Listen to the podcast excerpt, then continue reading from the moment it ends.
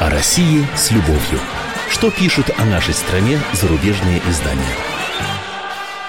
Мы приветствуем наших радиослушателей в Москве и других городах вещания. И настало время познакомить вас с обзором наиболее интересных публикаций в иностранных СМИ о нашей стране. В студии заместитель редактора отдела международной политики «Комсомольской правды» Андрей Баранов. Добрый день. И... И ведущая радио «Комсомольская правда» Елена Афонина. Приветствую всех и напоминаю, что вы можете принять личное участие в обсуждении тех материалов, которые вызвали ваш наибольший интерес, позвонив по телефону прямого эфира 8 800 200 ровно 9702 или можете прислать э, сообщение на WhatsApp и Viber 8 967 200 ровно 9702. Ну, эта неделя была вся под, э, а, так сказать, в тени, скажем так, э, визита в Россию госсекретаря Соединенных Штатов э, Рекса Тиллерсона, который был связан с ударом США по сирийской военной базе, направлением ударной авианосной группы уже к берегам Корейского полуострова, сброшенной бомбой, супербомбой матерью всех бомб в Афганистане. Вот все, значит, в этот узелок завязалось такой, не развяжешь, а разрубишь все-таки дипломаты пытались это как-то развязать. И э, все гадали, что принесет этот визит в контексте развития наших отношений. Этот этап по ступенечка вверх. Или же мы останемся на том месте, где были, а то и того хуже скатимся куда-нибудь еще ниже. Хотя, как признают э, дипломаты обеих сторон, э, сейчас наши отношения, пожалуй, даже хуже, чем во времена Холодной войны. Ну, это и сам президент сказал. Да, да, так и есть. Ну, давайте посмотрим, что писали о э, визите э, госсекретаря Соединенных Штатов в Москву, э, разные издания. Итак, э, начнем с немцев. Тагеш Тагесцайтунг, вот Клаус Хельге Донат пишет, он считает, что Россия идет к изоляции. Все следят за хаотичной внешней политикой Трампа, у Путина при этом дела обстоят не лучше. Любая небольшая промежуточная победа в перспективе, считает автор, приближает Россию как раз вот к этой самой изоляции. До последнего момента у Путина не находилось времени на главу американского Госдепа, которому, кстати, в 2013 году, напоминает издание, вручил Орден Дружбы. Вот. Слишком напряженным в графике российского президента выдался День космонавтики. Я напомню, что Владимир Путин принял Тиллерсона как раз 12 апреля. Да вот автор э, язвит, что какой-то там День космонавтики надо было, э, так сказать, публично отметить. А уж на госсекретаря потом, вечерком. А надо было начать с утра, да еще и приехать э, к этому самому Тиллерсону самому, наверное, да? Ближе к вечеру Тиллерсон был принят президентом. Э, традиционный для Кремля ритуал. Почему традиционный, тоже непонятно. Даже если обеим сторонам удалось бы договориться о начале конца Асада, Путин не стал бы трезвонить об этом на каждом углу. Да Путин вообще не трезвонил. Кремль даже э, не дал фотографии встречи Путина с Тиллерсоном, между прочим. Тоже такой знак. Вот думайте, что он означает. Автор пишет, Сирия знаменует собой возвращение Путина на мировую арену почти равноправным США игроком. Сирийская авантюра должна была способствовать преодолению международной изоляции, которой Россия оказалась после незаконной аннексии Крыма. Но это мантра, которую они повторяют постоянно. Путину способствовал успех. Двоеточие. За Крымом последовала практически состоявшаяся оккупация востока Украины. Ну, господа немцы помолчали бы, наверное. Там до сих пор братские могилы и памятники немецкой оккупации Украины. Вот. А в Сирии он заполнил вакуум, Путин, то бишь, да, который США заполнять не спешили. В прошлом году Кремль, возможно, даже поучаствовал посредством хакерских атак в президентских выборах в США. Ну, это так, довесочек. Возможно, слово есть в запятых, выделено, все отлично, поди потом доказывай, а осадочек остается. Ну а что в итоге, задается вопросом Хер Донат. Шеф Кремля, который вынужден делать вид, что у него есть дела поважнее, чем принимать у себя госсекретаря США, президент, который после химической атаки опасается оказаться в Сирии, не удел – Член коалиции, союзники которого Иран и Асад пытаются расстроить его замыслы. Так, ну сколько он еще тут будет спрашивать? А, вот на этом закончились варианты, которые нам предлагает э, господин Дональд. Да? Особенно мне понравилось, что э, шеф Кремля, который вынужден делать вид, что у него есть дела поважнее, чем принимать у себя госсекретаря США. Э, кстати, вот э, типичное суждение вассала немецкого. Если бы он приехал туда, к ним, в Берлин, побежали бы на э, гусиным шагом, э, в припрыжку, на задних лапках мы уж молчим про Украину, где в центр стола, ну, как а мы там, помним, да, посадили. там Порошенко звонил Тиллерсону-то лично, только никаких пакетных соглашений. А, они отдадут Сирию, а вы им сдадите нас, Украину, я умоляю вас, не надо. Вот, ну, как видим, Украине было уделено где-то меньше процента времени э, всех переговоров, которые заняли 5 часов. Так вот, э, Делает вывод э, автор материала Клаус Хельги Донат. Владимир Путин стал не просто заложником собственных амбиций, он превратился в придаток сомнительного режима. О, понимай, как хочешь. Видимо, режим сомнительный э, у Асада, да? А Владимир Путин, значит, в придатках теперь у этого режима. Так, сегодня успехи Путина еще выглядят как тактические промежуточные победы, но стратегически он добился для России исключительно прогрессирующей изоляции. В чем прогресс этой изоляции, непонятно. Значит, вот в мае будет большая встреча с Путиным с Синзипинем. А, значит, если Америка будет так себя вести э, там, а, в китайских морях, у берегов Кореи и Китая, я думаю, Китай еще охотнее, так сказать, будет с нами сближаться и рассматривать вопросы не только экономического, но и военно-политического сотрудничества, которое и так э, э, ведется по линии ВТС особенно. Вот. Что от нас Индия там отвернулась? Может быть, Латинская Америка, может быть, кто-то еще. Я не знаю. А, похоже, что никакой прогрессирующей изоляции нет и в помине не было. То, что Китай не наложил вместе с нами вето на западный проект резолюции по Сирии ООН, а просто воздержался, так еще не факт, не факт, на чьей стороне он выступил. Ну, да, э, вместе с поддержал бы, как он раньше делал по Сирии нас, хорошо, но воздержался, это значит, что он не поддержал Запад.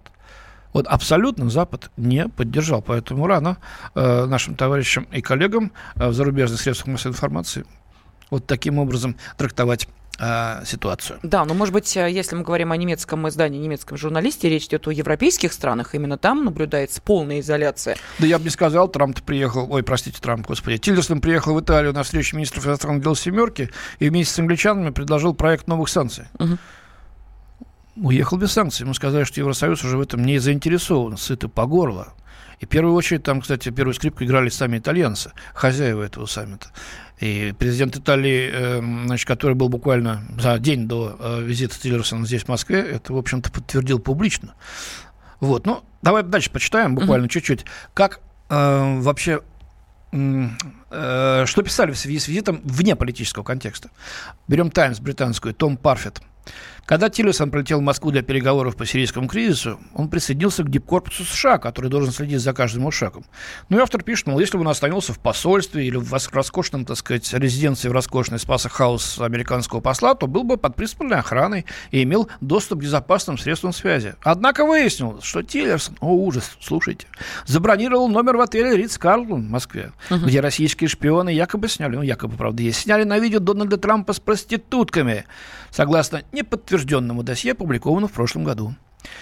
Тиллерсона в его первый визит в Москву в качестве члена правительства должны были проинформировать, что его разговоры будут прослушиваться во время посещения Кремля или здания МИД, пишет э, господин Парфит, предполагая, что новый госсекретарь, который в России был раз, по 12 или 15, встречался с Путиным, должен иметь представление о методах работы российских спецслужб. Какие же работы российских спецслужб? Ну, во-первых, дипломаты становятся жертвами медовых ловушек, когда женатых мужчин соблазняют и снимают во время компрометирующих сексуальных контактов, отмечает издание. Вот открыли Америку-то через форчику, по-моему.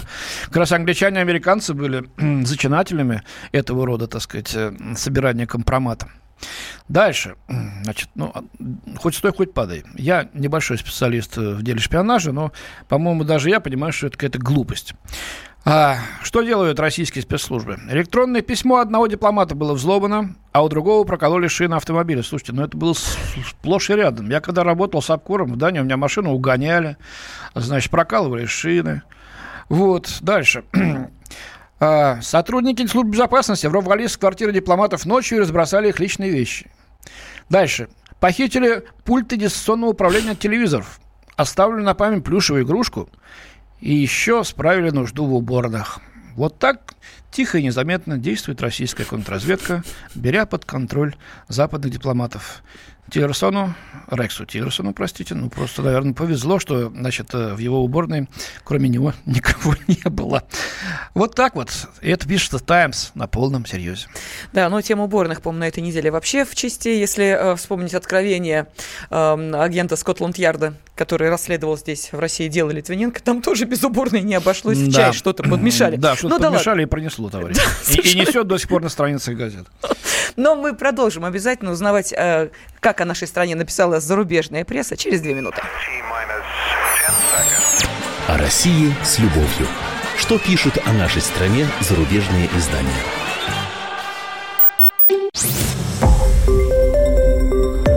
Радио «Комсомольская правда». Более сотни городов вещания – и многомиллионная аудитория. Барнаул 106 и 8 FM. Эм. Вологда 99 и 2 FM. Эм. Иркутск 91 и 5 FM. Эм. Москва 97 и 2 FM. Слушаем всей страной. О России с любовью. Что пишут о нашей стране зарубежные издания? Ну, конечно, определение с любовью мы берем в кавычки, потому что такой, знаете ли, черной любви никому не пожелаешь. Но да, это так, отступление лирическое. А, в студии заместитель редактора отдела международной политики комсомольской правды Андрей Баранов. И, как всегда, мне помогает вести эту передачу наша ведущая Елена Афонина. Да, вот, кстати, заговорили о злобствующих журналистах, а мне хотелось бы сейчас задать нашим радиослушателям следующий вопрос. Надо ли ставить на место взорвавшихся западных политиков, которые унижают нашу страну? Или пусть говорят. Пожалуйста, телефон прямого эфира 8 800 200 ровно 9702 или можете отправить сообщение на WhatsApp и Viber 8 967 200 ровно 9702. Почему мы задали этот вопрос, объясняю. Э, вызвал большой такой ажиотаж и даже возмущение на Западе эпизод с выступлением э, в, на заседании Совета Безопасности ООН заместителя паспреда нашего при этой организации Владимира Сафранкова, где он, так сказать, ну, виртуально отклистал по щекам э, британского дипломата, британского паспреда Мэтью Райкрофта, который обвинил Россию в злоупотреблении правом вето, причислил Асада к убийцам, преступникам, ну и по нашей стране, в общем, очень нелицеприятно высказался. А, вот давайте посмотрим, что об этом написал а, в газете Handelsblatt а, немецкой, да, Андре Бален. Называется «Россия включает бидло режим». Бидло, значит, пишется латинскими, но там сносочка, что это означает – Итак, Россия использовала право вето против предложения Великобритании, Франции и США, предложенной ими резолюции в Совете Безопасности, осуждающей применение химического оружия в Сирии, и тем самым восьмой раз заблокировала резолюцию по Сирии. Ну, кстати говоря, э, не просто применение химического оружия в Сирии, если бы там просто, угу а именно режимом Асада, преступно, сознательно для убийства мирного населения и особенно детей. В смысле вот так вот. Естественно, без всякой проверки, без всего, э, без доказательств каких-либо собранных, э, только со ссылкой на белые каски, которые уже могут получать номинацию на следующую церемонию Оскара по значит, трюковым э, сценам и по, э, э, так сказать, э, фейковым, фейсовым, фейсовым да, э, событиям. Вот. Э, заместитель, ну, естественно, мы на это не согласились и заблокировали эту резолюцию, имея право наложить на нее вето как постоянный член Совета Безопасности. Но что пишет Балин? Заместитель паспреда России Сафранков раскритиковал резолюцию, назвал ее провокацией, заявив, что документ фактически возлагает ответственность за случившееся на сирийские правительственные войска. Все правильно, совершенно точно. И хотя в Совбеде, продолжает автор, привыкли к острым высказываниям, личные нападки там крайне редкие. Вот. А Сафранков обратился к Райфуту на «ты», и заявил, посмотри на меня, глаза-то не отводи, что ты глаза отводишь. Вот. И после потока других обвинений в адрес Лондона Сафранков пригласил Райкрофту, э, пригрозил Райкрофту не смей оскорблять Россию больше. Но, кстати говоря, Райкрофт сразу сдулся, ничего не ответил.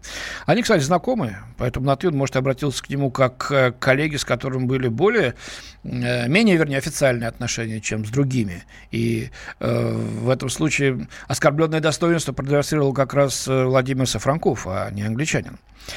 Э, ну, вот говорят, что местоимение «ты» – не что иное, как грубое дипломатическое хамство, пишет автор, поясняя читателям разницу между «ты» и «вы» в русском языке. Долго поясняет, кстати uh-huh, говоря, uh-huh. что там и как, у немцев этого нет, у англичан тоже. Вот, кстати говоря, он говорит, что это ужасно, когда нет «you», да, э, «ты» и «вы». Вот нет этого нюанса, а он очень важен, между прочим, э, для них самих.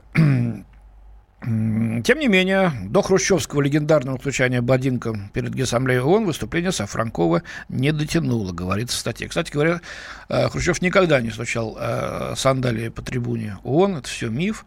Вот, э, он стучал сандалии по столу, за которым сидела российская делегация. Я когда работал с Апуровым, значит, вот, извините, что я так часто напоминаю об этом, в том числе в Нью-Йорке, в том числе освещал деятельность ООН, писал об этом заметки, говорил с теми, кто это видел, ветеранами. Вот. Ну, в последнее время, подчеркивает Балин, кажется, это новая тенденция в российской дипломатии. И приводит пример, кого вы думали, ну, Марию Захарову, известную своим острым языку нашего официального представителя а, МИД. Вот. Э, она вот на одном из ток-шоу Захарова попросила слово следующим образом. Дайте мне сказать, иначе вы сейчас действительно услышите, что такое российские грады. Но больше всего эта женщина любит обрушиваться на правительство США. Именно после прихода Захаровой на эту должность стало заметно, что ранее крайне официозное ведомство взяло на вооружение новый языковой стиль. Это подтверждает этот анализ главы российского МИДа Сергея Лаврова в последнее время, притом не только в отношении отношении политических оппонентов. Ну, э, вот он говорит, что Лавров щелкнул по носу американских журналисток перед началом переговоров с Тиллерсоном, которые начали кричать, задавать вопросы, когда делегации еще даже за стол-то не сели. Э, жестко отчитав их за манеру, он спросил, кто вас воспитывал вообще, да где вы учились. Все это удивительно только на первый взгляд, пишет Баден. В конце концов, и Путин порой любит грубые высказывания, и, собственно, на него все и равняются, все ему якобы подражают. Ну, тут, конечно, вот знаменитое «мочить террористов в сортире». Ну, для немцев, наверное, нет нюансов в этом плане. Не понимают они. Или чувство юмора подходит. Э, немец, перец, колбаса, ясно. И э, Путин предложил оппозиционному журналисту сделать все обрезания. Тут господин Балин все перепутал. Никакому не оппозиционному журналисту, а иностранному журналисту было совершенно в конкретном, э, в конкретном контексте высказано про Чечню. Путин, отвечая на вопрос, э, вернее, на замечание этого журналиста, что э, там нормальные люди, которые, в общем, так сказать, не э, привержены каким-то исламским догмам, а тем более исламскому терроризму, вы все сочиняете. Он сказал, ну, съездите в Чечню, он там сделает быстрое обрезание. Может, он имел в виду языка. Вот. Ну, видно было, что немножко президент вышел из себя, каждый человек имеет право на это. Ну, вот тут об этом, оказывается, все в конвите записано. И сейчас об этом, э, значит, вспоминают. Так вот, значит, Россия включила быдло режим. Э, Россия варварская, хамская страна.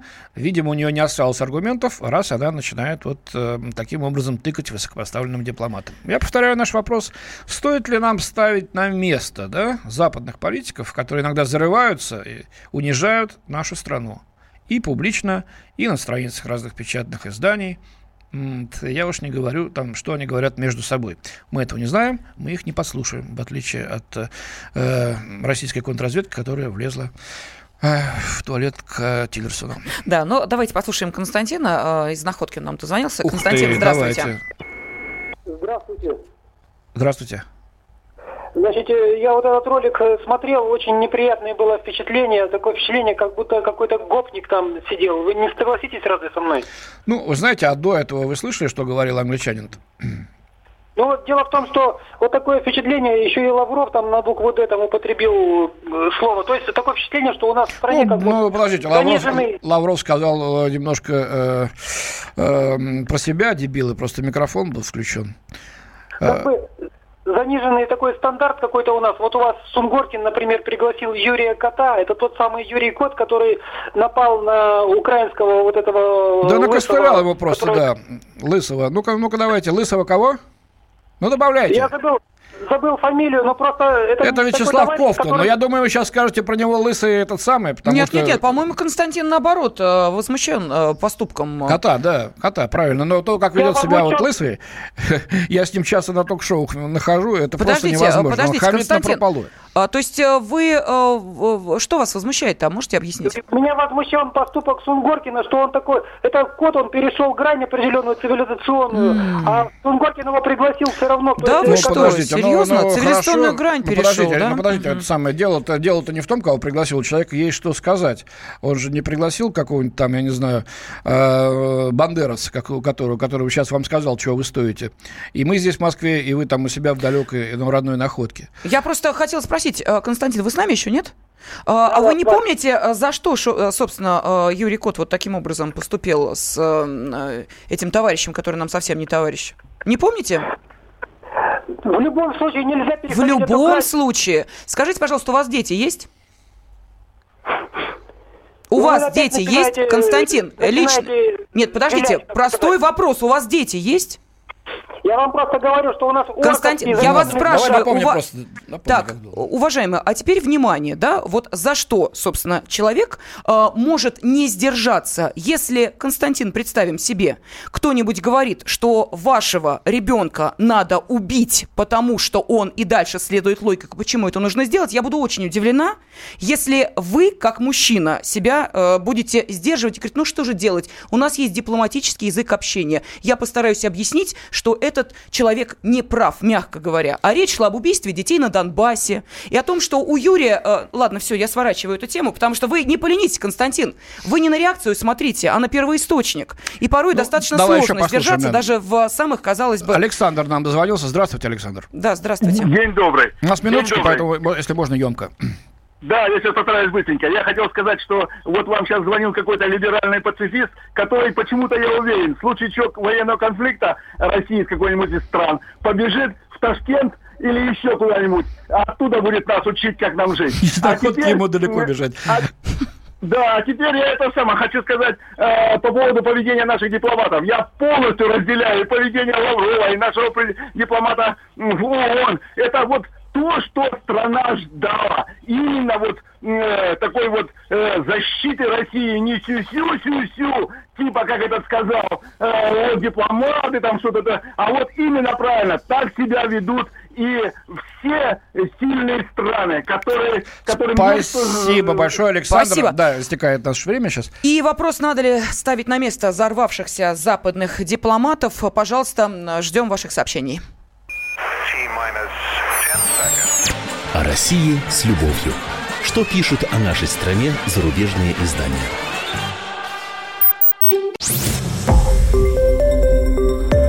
Радио «Комсомольская правда». Более сотни городов вещания и многомиллионная аудитория. Керчь 103 и 6 FM. Севастополь 107 и 7 FM. Симферополь 107 и 8 FM. Эм. Москва 97 и 2 FM. Эм. Слушаем всей страной. О России с любовью. Что пишут о нашей стране зарубежные издания? Студии заместитель редактора отдела международной политики «Комсомольской правды» Андрей Баранов. И ведущая радио «Комсомольская правда» Елена Фонина. Да, и вот на нашу предыдущую э, тему, э, естественно, отправной точкой для вопроса, надо ли ставить на место взорвавшихся западных политиков, которые унижают нашу страну, э, послужил материал э, нашего зарубежного коллеги, который как раз э, оценивал э, выступление... Да, немецкий, немецкий журналист, его зовут... Так, так, так, Андрей Бален из Хандерсблат. А, да, который э, как раз э, и пытался каким-то образом э, отреагировать на выступление Владимира Сафранкова, на довольно эмоциональное. И вот, собственно, поэтому и вопрос нашей аудитории мы сформулировали именно таким образом. Что вы отвечаете? Итак, можно, конечно, рубить правду матку остро, жестко и хлестко, но тон должен быть дипломатическим. Не нашлось других слов. Вот это и есть непрофессионализм. Но на первый раз можно и простить. Далее, ставить супостатов на место в лучших традициях русской дипломатии. Видимо, иронизирует наш радиослушатель. А, следующее а может, сообщение. говорит то, что думает? Может быть, и говорит.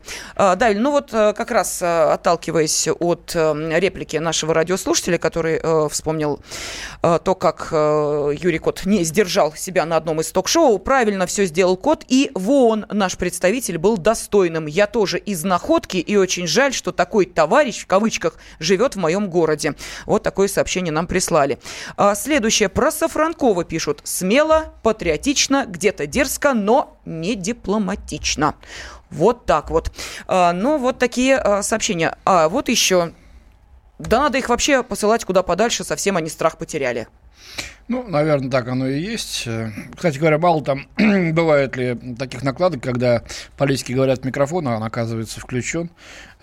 Я помню, как Джордж Буш-младший, ну, тогда был такой журналист, Патти Доут, который резко критиковал его И вот стоял, значит, э, был журналистский пул, э, много народу, и Буш там стоял и говорит одному из чиновников своей администрации тихонечко, так, ну все слышат микрофон, вон стоит это, так, какое бы слово-то подберу, ну, вон стоит эта задница Доут, вот, он сейчас наверняка будет описывать вопрос задавать. Ну, посмеялись, забыли, господи, всякое бывает. Ну что, поедем дальше? Да, кстати, вот Андрей Михайлович, наш слушатель да. поинтересовался, а как они вообще в переводе отличили «ты» от «вы»? А, ну, они говорят, что ты – это отношение между очень близкими людьми. Нет, это понятно. Как они в переводе? Ну, вот идет синхронный перевод. Вот Сафранков... Они говорят «ти» und «ви». И, значит, говорят, что это означает по-русски «ты» и «вы». Э, значит, когда «ты» – это э, если ты обращаешься к незнакомому человеку, ты унижаешь его этим обращением. Нет, подождите, ты... это мы сейчас говорим о журналисте. Но. А нас спрашивают о самом моменте, когда вот Сафранков обращался к... А он по-русски говорил? Да, и дальше переводили. Вот спрашивают, где, как, каким Видимо, образом нет. поняли переводили вот это you, переводили you. Да, да. Вот, немецкого языка официального нет в ООН, значит, э, есть э, пять языков, пять членов Совета Безопасности. А переводили you, поэтому англичанин здесь ничего унизительного не почувствовал. почувствовал Он просто те... тон понял, наверное. Да, ну да, это что, вопрос, что ты глаза отводишь, смотри на меня, подними глаза, это ясно было. А, вот, а потом уже знатоки русского языка вот начали, э, пустились в разглагольствование о том, что это было сознательно сознательное унижение. Правда, вот поступили сведения о том, что они знакомы, э, оба этих э, дипломаты наши британские, и поэтому мог, мог он к нему обращаться и так вот. Что ж ты делаешь-то, а? Гад ты Д- такой. Друг ты мой хороший. В таком вот контексте. А, ну и вот еще одно сообщение. Наш дипломат герой. Вот так вот. ну, понятно. Ну, вообще-то, чтобы не было вот таких э, сцен эмоциональных, надо, чтобы страны договаривались, а не подставляли кого-то. И свои геополитические проблемы за счет России, а тем более попыток ее унизить, не решали. Мы на это больше не пойдем. Дадим слабину одну, две, и все, и пропадай поминай, как звали. И будет 90-е годы с заявлением товарища Козырева, тогдашнего министра иностранных дел у России, нет своих национальных интересов. Мы обеспечиваем интересы чужие. Переходим к другой теме. Ну, 17-й год, столетие всех наших бурных революций. Все это очень интересует наших западных коллег. И вот э, англичане Оуэн Хезерли в Independent пишет, Россия, отмечающая столетие 17 года, на пороге новой революции? Знак вопроса. И я хочу сразу сформулировать вопрос. А вопрос следующий. Правы ли западные коллеги, э, что Россия находится на пороге революции? И самый главный вопрос, почему они ее так ждут? А сейчас, да, увидите, что они действительно ее ждут.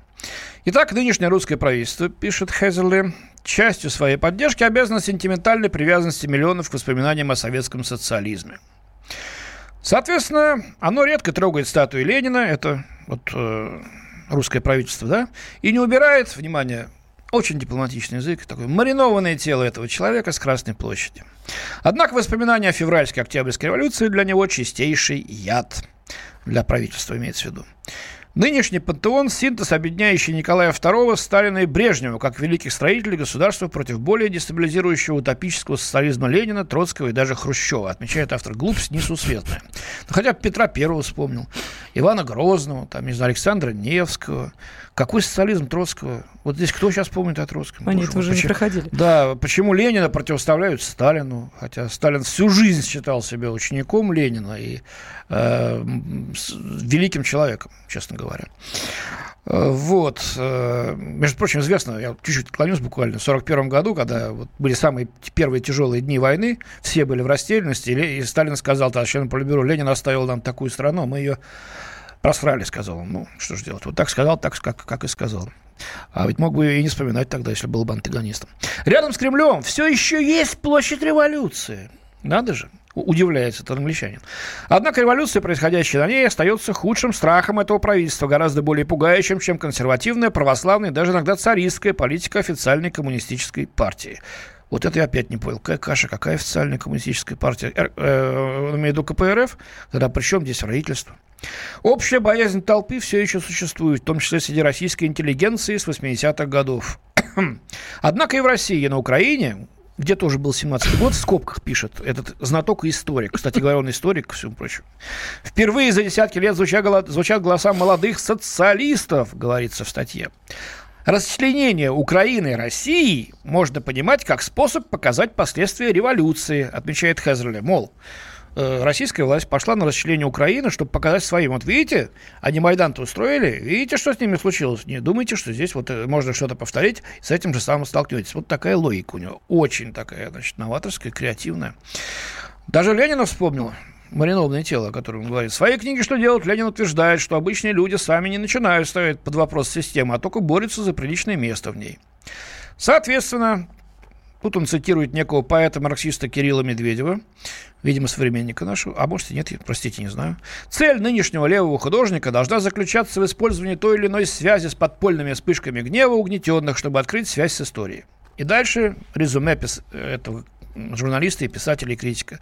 И в этом году эта связь может наконец, наконец, наконец. иметь место. Вот, очень хочется, чтобы, так сказать, вот знаково, так сказать, э, мистически в год столетия э, потрясений России, февральская, октябрьская революция, все, что с ним было связано. Хочется, чтобы опять нас затрясло и, наконец, развалило, очевидно, да? Вот так как Россию разваливает Украину, чтобы она развалила и саму себя. Наконец это может случиться.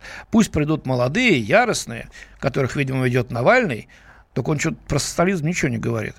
А, вот. А, и они все развалят. А там потом уже разберемся. Разбираться будут другие, за них. Что думаете, наши уважаемые радиослушатели? Пожалуйста, ждем ваших звонков. Телефон прямого эфира, Лена, 8 800 200 ровно 9702 или можете прислать сообщение на WhatsApp и Viber 8 967 200 ровно 9702. Как вы считаете, почему, собственно, э, наши западные коллеги, мы имеем в виду журналисты, э, так ждут, когда Россия вновь окажется на пороге революции и действительно ли э, они правы в этом. Пожалуйста, 8 800 200 ровно 9702. Ну и, конечно, ждем ваших сообщений, которые можете отправить на WhatsApp и Viber 8 967 200 ровно 9702. Екатерина из э, Московской области нам дозвонилась. Екатерина, здравствуйте. Здравствуйте. Да, добрый день. Я хотела сказать, э, Екатерина, да, угу. Сергей Пасада, я хотела сказать, что, в общем-то, западные у нас товарищи, которые нам совсем не товарищи, они э, не поняли еще, что в нашей стране и в русской цивилизации уже с 13 года, с года Майдана, да, идет революция осознания миссии русской цивилизации в мире как единственно способного э, ну, как народа или в общем-то, формы такой цивилизации освободить землю от демократического американского фашизма, который удушает весь мир. Ой, вы знаете, Екатерина, я бы с вами... Я бы с вами не согласился. Здесь, во-первых, вот это мессианство мы уже проходили, когда мы, так сказать, несли новую идеологию всему миру. Мир не был готов ее принять в огромном своем большинстве. А, многие просто пользовались ею в собственных корыстных, сиюминутных тактических интересах, и потом предавали нас при первой же возможности. А, во-вторых, я не считаю, что народ какой-то одной страны, даже горячо любимый нами всеми, России, исключительно. Это Обама мог говорить, что американцы – это исключительная нация, и на них лежит, так сказать, ответственность за все, что происходит на планете. И они вправе решать, куда, как и где, э, кому развиваться, что делать, заявлять, кого наказывать, кого хвалить. Мне кажется, что здесь, если мы вот на себя будем тянуть одеяло, э, мы большой любови не, не сможем снискать. Э, опять будут говорить об имперстве, опять будут говорить об учителях, о каких-то сюзеренах, которые весь мир ищут. Наоборот, мне кажется, мы уже прагматично, как это делаем сейчас по мере возможностей, э, прагматично отстаивать наши национальные интересы, делать так, чтобы эти национальные интересы совпадали с интересами других стран. Прежде всего, противодействие глобальной глобальным вызовом. Если говорить о фашизме 21 века, то это терроризм, который мы сейчас видим. Да? А, к сожалению, он окрашен цвета одной из мировых религий. Страшный вызов. Он угрожает всем. Соединяться в этом надо бы. А, слушаем Сергея из Ставрополя. Сергей, здравствуйте. Добрый день. Угу. Здравствуйте. С праздником вас. Да, ну, спасибо знаете, большое. Вас также. К сожалению, отчасти они, может быть, не совсем ну, правы. Вот проводя аналогии, допустим, с дореволюционной Россией до 17 года, народ э, в основном обслуживал ну, две-три сотни, может быть, фамилий. То же самое происходит и сейчас у нас после 91 -го года. В те времена процентов 10% населения принадлежало 90% э, значит, всех богатств России. То же самое у нас. И вот эти параллели, к сожалению, и если власть не сделает в будущем выводов из всего этого, то я не исключаю каких-то потрясений в России. Понятно. Вот Спасибо. Спасибо, Сергей. Кстати говоря, ну, вполне здравые суждения. И иногда зарываются у нас уже здесь наши олигархи и прочие с ними товарищи, которые, мажоры эти, которые ведут себя просто вызывающе. И вилы в бок э, столетней давности их ничему не научили. Да, ну вот э, наш радиослушатель, который, ну, судя по э, номеру, по коду, э, все-таки нас слушает э, на Украине, э, продолжает э, присылать мне тут, забрасывать сообщениями о том, что сколько злости у громадян России, э, зачем вам э, коты и лысые, своих проблем мало, не фильтруйте, читайте. Западные коллеги, резюмирует он, также зарабатывают зарабатывают деньги, как и вы. Вот так вот. Ну, вернемся через несколько минут. Вернемся, да, и я думаю, что ответим. О России с любовью. Что пишут о нашей стране зарубежные издания?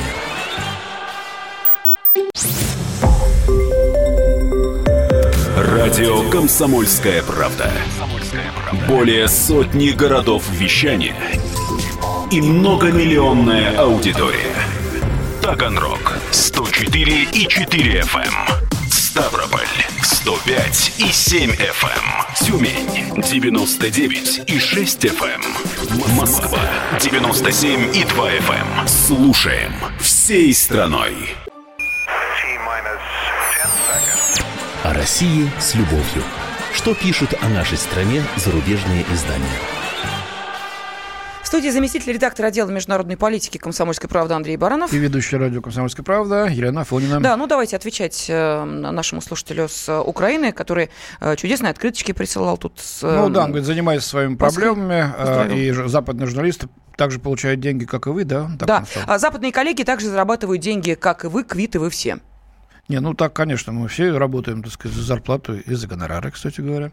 Вот кто как работает, так столько и получает. Дело не, про, не в этом, а дело в том, что, э, конечно, у каждого из нас есть своя позиция, э, но называть нас какими-то пропагандистами, вот этим, знаете, флагами неба заклеивай, ну, такого нет. Вот и даем слово хоть и, так сказать, в переписке, но и нашему украинскому э, радиослушателю. Спасибо, что слушаете. Мы занимаемся своими проблемами, но иногда эти проблемы подбрасываете нам вы. Ведь не будете же вы это отрицать, э, уважаемые украинцы. Э, гибнут люди, значит, страдают миллионы людей. Посмотрите, что делают. Затрагивает всех, даже обывателей. Умудрились с помощью Евровидения, ну, всех настроить против себя здесь, в России, очень многих, по крайней мере. Давайте как-то эти все-таки проблемы-то решать. И то, что там выступает Кофтон, упомянутый, в том числе и вами, это говорит о том, что мы слушаем украинскую сторону даже вот в лице таких одиозных э, людей, как э, Вячеслав. Я считаю, что он ведет себя очень одиозно. Ни одного российского журналиста из Москвы я на ток-шоу украинских не видел пока что. Почему-то вы не приглашаете их. Боитесь, что ли? Что они будут высказывать ту точку зрения, которая вам не интересна? Или просто расскажут то, что происходит здесь на самом деле? От вас же приезжают сюда люди и говорят, ого, тю, а у нас совсем другое это говорили. И продолжают ехать сюда, и на заработки в том числе. Не мы ведь к вам, а вы к нам. Ну, правда, сейчас в Европу поедете. Э, думаете, там будете лучше зарабатывать? Ну, а кто им даст работу а, в Европе? Давай сейчас не будем обсуждать. Ну, Ладно, хотят, пусть едут, если они этого хотели. Давайте я зачитаю сейчас э, сообщения, которые э, пришли по WhatsApp и Viber, что пишет. В юбилейную годовщину Великой Октябрьской социалистической революции нужно вернуть на место памятник Феликсу Измундовичу Дзержинскому, который ликвидировал беспризорность. Вот так вот. Ну, в том числе очень спорная, конечно, идея. Она поднималась много раз, но, видимо, вопрос решен. Там уже есть планы мэрии Москвы устроить пешеходную зону на Лубянской площади. Вообще, как доминант, архитектурный памятник Учеч смотрелся прекрасно. Но поскольку личность Дзержинского далеко не всеми, так сказать, приветствуется, и многие его осуждают, его деятельность, то пусть стоит сейчас в парке музеон. Э, эта скульптура. Вот, э, те, кто хочет, могут пойти посмотреть.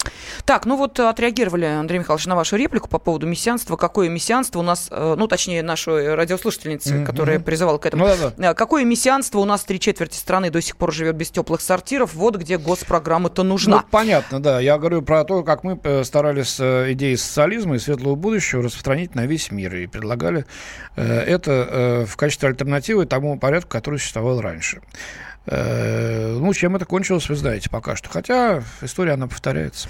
Так, далее. Идея-то хорошая, другое дело, что воплотить ее сложно. Э, пишет нам Евгений Михайлович, Россия беременная революционерами, не дай бог пережить еще одну революцию, и народу, и власти нужно одуматься, извлечь исторические уроки из событий столетней давности, иначе быть беде. Вот так вот. Давайте, да, на этом завершим принимать э, сообщения. У нас есть, правда, звонок на эту тему. Григорий Саратов, здравствуйте. Добрый день, уважаемый Елена, Андрей Михайлович. Вас э, с праздником великим. Спасибо вас также. А, я очень благодарен, что вы цитируете эту прессу, особенно вот этого э, автора э, из немецкой газеты, да, поскольку здесь нам на местах тяжело воспринимать такую цветность информации, потому что он написал все правильно, сто процентов. Андрей Михайлович, причем к вам уважение, вам нечего было, по сути, кроме эмоций, ему возразить. Правда? Мое только мнение. Э, то есть вот, вот, вот сейчас вы пойдете и сами готовы идти на баррикады, свергать, уничтожать, да? Да, Сжечь? готов. Я готов. А, ради чего? Лично я готов. Ну, ради так, чего? Ради чего? Да, вот как? А ради того, я спрашиваю. олигархический коррупционный режим. Так, угу. и будет с него какой? Ну как будет? Какой будет? Вот, вот, вот пошли на Майдан люди свергать коррупционный олигархический режим. Пришли еще крокодилы те еще, э, рядом с которыми прошлые просто выглядели маленькими Правильно. ящерицами. Андрей Михайлович, Правильно, на ошибку учатся. Э, впредь крокодила кулаки не допускать. Ага, Все. а как вы собираетесь это не допускать? Вот вы лично. Как-нибудь. Э, а, как-нибудь. Как-нибудь у нас уже Есть в 90-е такая известная поговорка, история учит тому, единственное, чего она учит, тому, что ничему, ничему не она учит. не учит. Всегда будут люди, которые будут стремиться наверх, обеспечивать свои шкурные интересы. А, они есть в любой стране, в любое время. Другое дело, если они, э, критическая масса их начинает, э, так сказать, э, зашкаливать. Если над ними нет человека, кнута, который мог бы их хотя бы привести ну, к меньшей активности по набиванию собственных карманов, чем они это делают. Значит, простых бескорыстных людей не будет. Они были э, после 17 года какое-то время. Э, многие говорят, вот сволочи, как хорошо жила Российская империя, а эти пришли аскеты-то. Э, Ленин в стареньких ботинках ходил, Сталин, значит, сапоги сточенные до гвоздиков носил, и в шинели в одно и то же, между прочим, заштопанный. Вот, понимаешь, тоже плохо. Значит, пришли супербогачи, нет, не годится. В Америке тоже Occupy Wall Street движение возникло под лозунгом 99% богатства Америки владеют 1% населения этой страны. Очень быстро оно было разогнано, так как не снилось здесь сторонникам Навального. Значит, я уже много говорил, перечный газ, лицом в асфальт, руки пластиковыми наручниками сзади, дубиной в кровь. Снимков, пожалуйста, залейте, залейте, пожалуйста, в интернет, посмотрите. Разгон демонстрации Occupy Wall Street, 2010 год, Соединенные Штаты Америки. Да, ну у нас заканчивается э, время, Андрей Михайлович, ну буквально минут пять остается. Давай, Давайте. давай, сейчас, э, значит, так, э, оказывается, Правильно, что Европейский суд по правам человека назвал российские власти виновными в трагедии Бесплана. Беслан? Беслана, Беслана простите, простите, оговорился. Путин, палач Бесплана. Süddeutsche Zeitung, опять немецкая газета, э, значит, э, пишет, э, на 3 миллиона удалось значит, суду, Европейскому суду прав человека присудить компенсацию пострадавшим от теракта в Беслане. Погиб тогда 331 человек, я напомню, это был 2004 год, сентябрь, и 186 детей. Террористы захватили школу, два дня удерживали. Кровавая бойня началась 3 сентября после взрыва одной из заложенных террористами бомб в зале, где собрали всех учеников. Но до сих пор не ясно, что там случилось на самом деле. Документы засекречены. Кто стоял за захватом заложников, кто открыл стрельбу. Удалось ли террористам некоторым скрыться. В общем, суд постановил, что была нарушена статья 2 Европейской конвенции по правам человека, согласно которой государство обязано защищать жизнь своих граждан. Вот. Э, так что необоснованное применение силы было, кроме того. Серьезно? Да, решение Страсбургского суда – успех для жертв Бесланского теракта и их родственников. Они добиваются честного расследования, объединились в организацию «Голос Беслана». Их гнев обратился против Кремля. Ну и вот, значит, э, лозунги «Путин, палач Беслана» на этом и заканчивает свою публикация Süddeutsche Zeitung. Вот так вот. Почему за рубежом стремятся даже борьбу с терроризмом в России представить как преступление режима? Звоните, у нас, правда, мало времени, пишите. Ну что, вот это полный беспредел, да? 11 сентября что-то никто, ну там были к Саудовской Аравии чинить иски, а не к ЦРУ и ФБР провалившимся, и не к Джорджу Бушу-младшему и так Простите, далее. Андрей Михайлович, а никто не собирается применить статью 2 Европейской конвенции по правам человека, опять же, да, согласно которой, я цитирую вновь журналиста, государство обязано защищать жизнь своих граждан, к тому, что сейчас э, на Украине происходит, нет? Нет, на Украине нет. Почему? И никто не, не пишет против э, террора, актов террора во Франции, в Германии, в Бельгии, в Швеции, в Англии. Вот против, так сказать, всех этих европейских правительств, которые обязаны защищать своих граждан. Они гибнут там десятками и даже сотнями. Простите, да в той же Турции, в конце концов, страна НАТО как-никак. Ну, ну да. и много тут можно чего перечислять. Давайте с этим вопросом к нашим радиослушателям Николай обратимся. Серпухов нам дозвонился. Здравствуйте. Здравствуйте. Ну, вы спрашивали о реакционной ситуации, я хочу, разрешите? Ну, очень коротко, пожалуйста, потому что мы сейчас да, уже в другой теме пришли. уже есть, она уже есть, она так в консервированном состоянии, но ведомого нет. Зюганов – это коллаборационист, ясно? Ведущего, вот, наверное, да? Ведущего лидера, да? Угу. Да, нет, ведущего. Зюганов mm. просто себя полностью Так, понятно, понятно. Он уже... оппозиционер, так. вот. Но я думаю, что появится. Недаром мы имеем такого, значит, великого человека, как Ленин. Он все рассказал нам. И обязательно революция будет, потому что жить так больше, э, когда полностью э, поражена экономика, политика, э, социальная сфера, больше нельзя. И должно быть что-то измениться. Понятно. Ну, Правда, непонятно, кто это должен менять, с какими последствиями. Ну, я так но... понял, что наш радиослушатель, так сказать, относит себя к левым, э, к человекам, так сказать, к, человек, к людям э, с левой идеей, если он вспомнил Ленина. Но вы знаете, сейчас пока что стремятся другие люди в виде Навального заменить нынешних. Но это не Ленина. Это трезвый Ельцин, как сказал тот самый Зюганов, и правильно сказал. У нас минута остается. Галина из Ижевска дозвонилась. Галина, здравствуйте. Добрый день. Здрасте. Вот вы знаете, есть замечательная пословица, как сказать, за собой бредно не видеть, за другими Сринка замечают. Вот я хочу сказать, что много в прессе высказывается в адрес удмуртов, и неприятно такое оскорбительное, оскорбительное выражение, что вот я, например, почитала статью в прошлом году, я не помню, то ли в «Комсомольской правде», то ли в АИФе, которая у нас выходит, что удмурты самые у нас некрасивые. Теперь, Простите, значит, а какое-то, нас... секундочку, не, имеет отношение к борьбе с терроризмом? Да. Вот мы нет, не очень я, понимаем. Нет, я к предыдущему, к предыдущему вопросу, потому что я не могла дозвониться а, на протяжении уже Подождите, предыдущий был по революционной ситуации в России. Где тут на, удмурты навер, некрасивые? Наверное, вы с другой передачи. Да, вы, наверное, простите. Спутали. Извините, ради бога, но у нас времени подходит к концу. Да, в любом случае, огромное спасибо, что, во-первых, дозвонились. Слушайте радиостанцию «Комсомольская правда». Может быть, э, даже сейчас речь идет о э, радиостанции э, «Комсомольская правда» в регионе, которая вещает у вас. Э, там иногда программы отличаются. Но э, нашу аудиторию э, мы благодарим. Э, заместитель редактора отдела э, международной политики «Комсомольской правды» Андрей Баранов. И Елена Фойна. Всех поздравляем со светлым праздником Пасхи. Желаем всего самого-самого хорошего. До свидания. Всего доброго. О России с любовью. Что пишут о нашей стране зарубежные издания?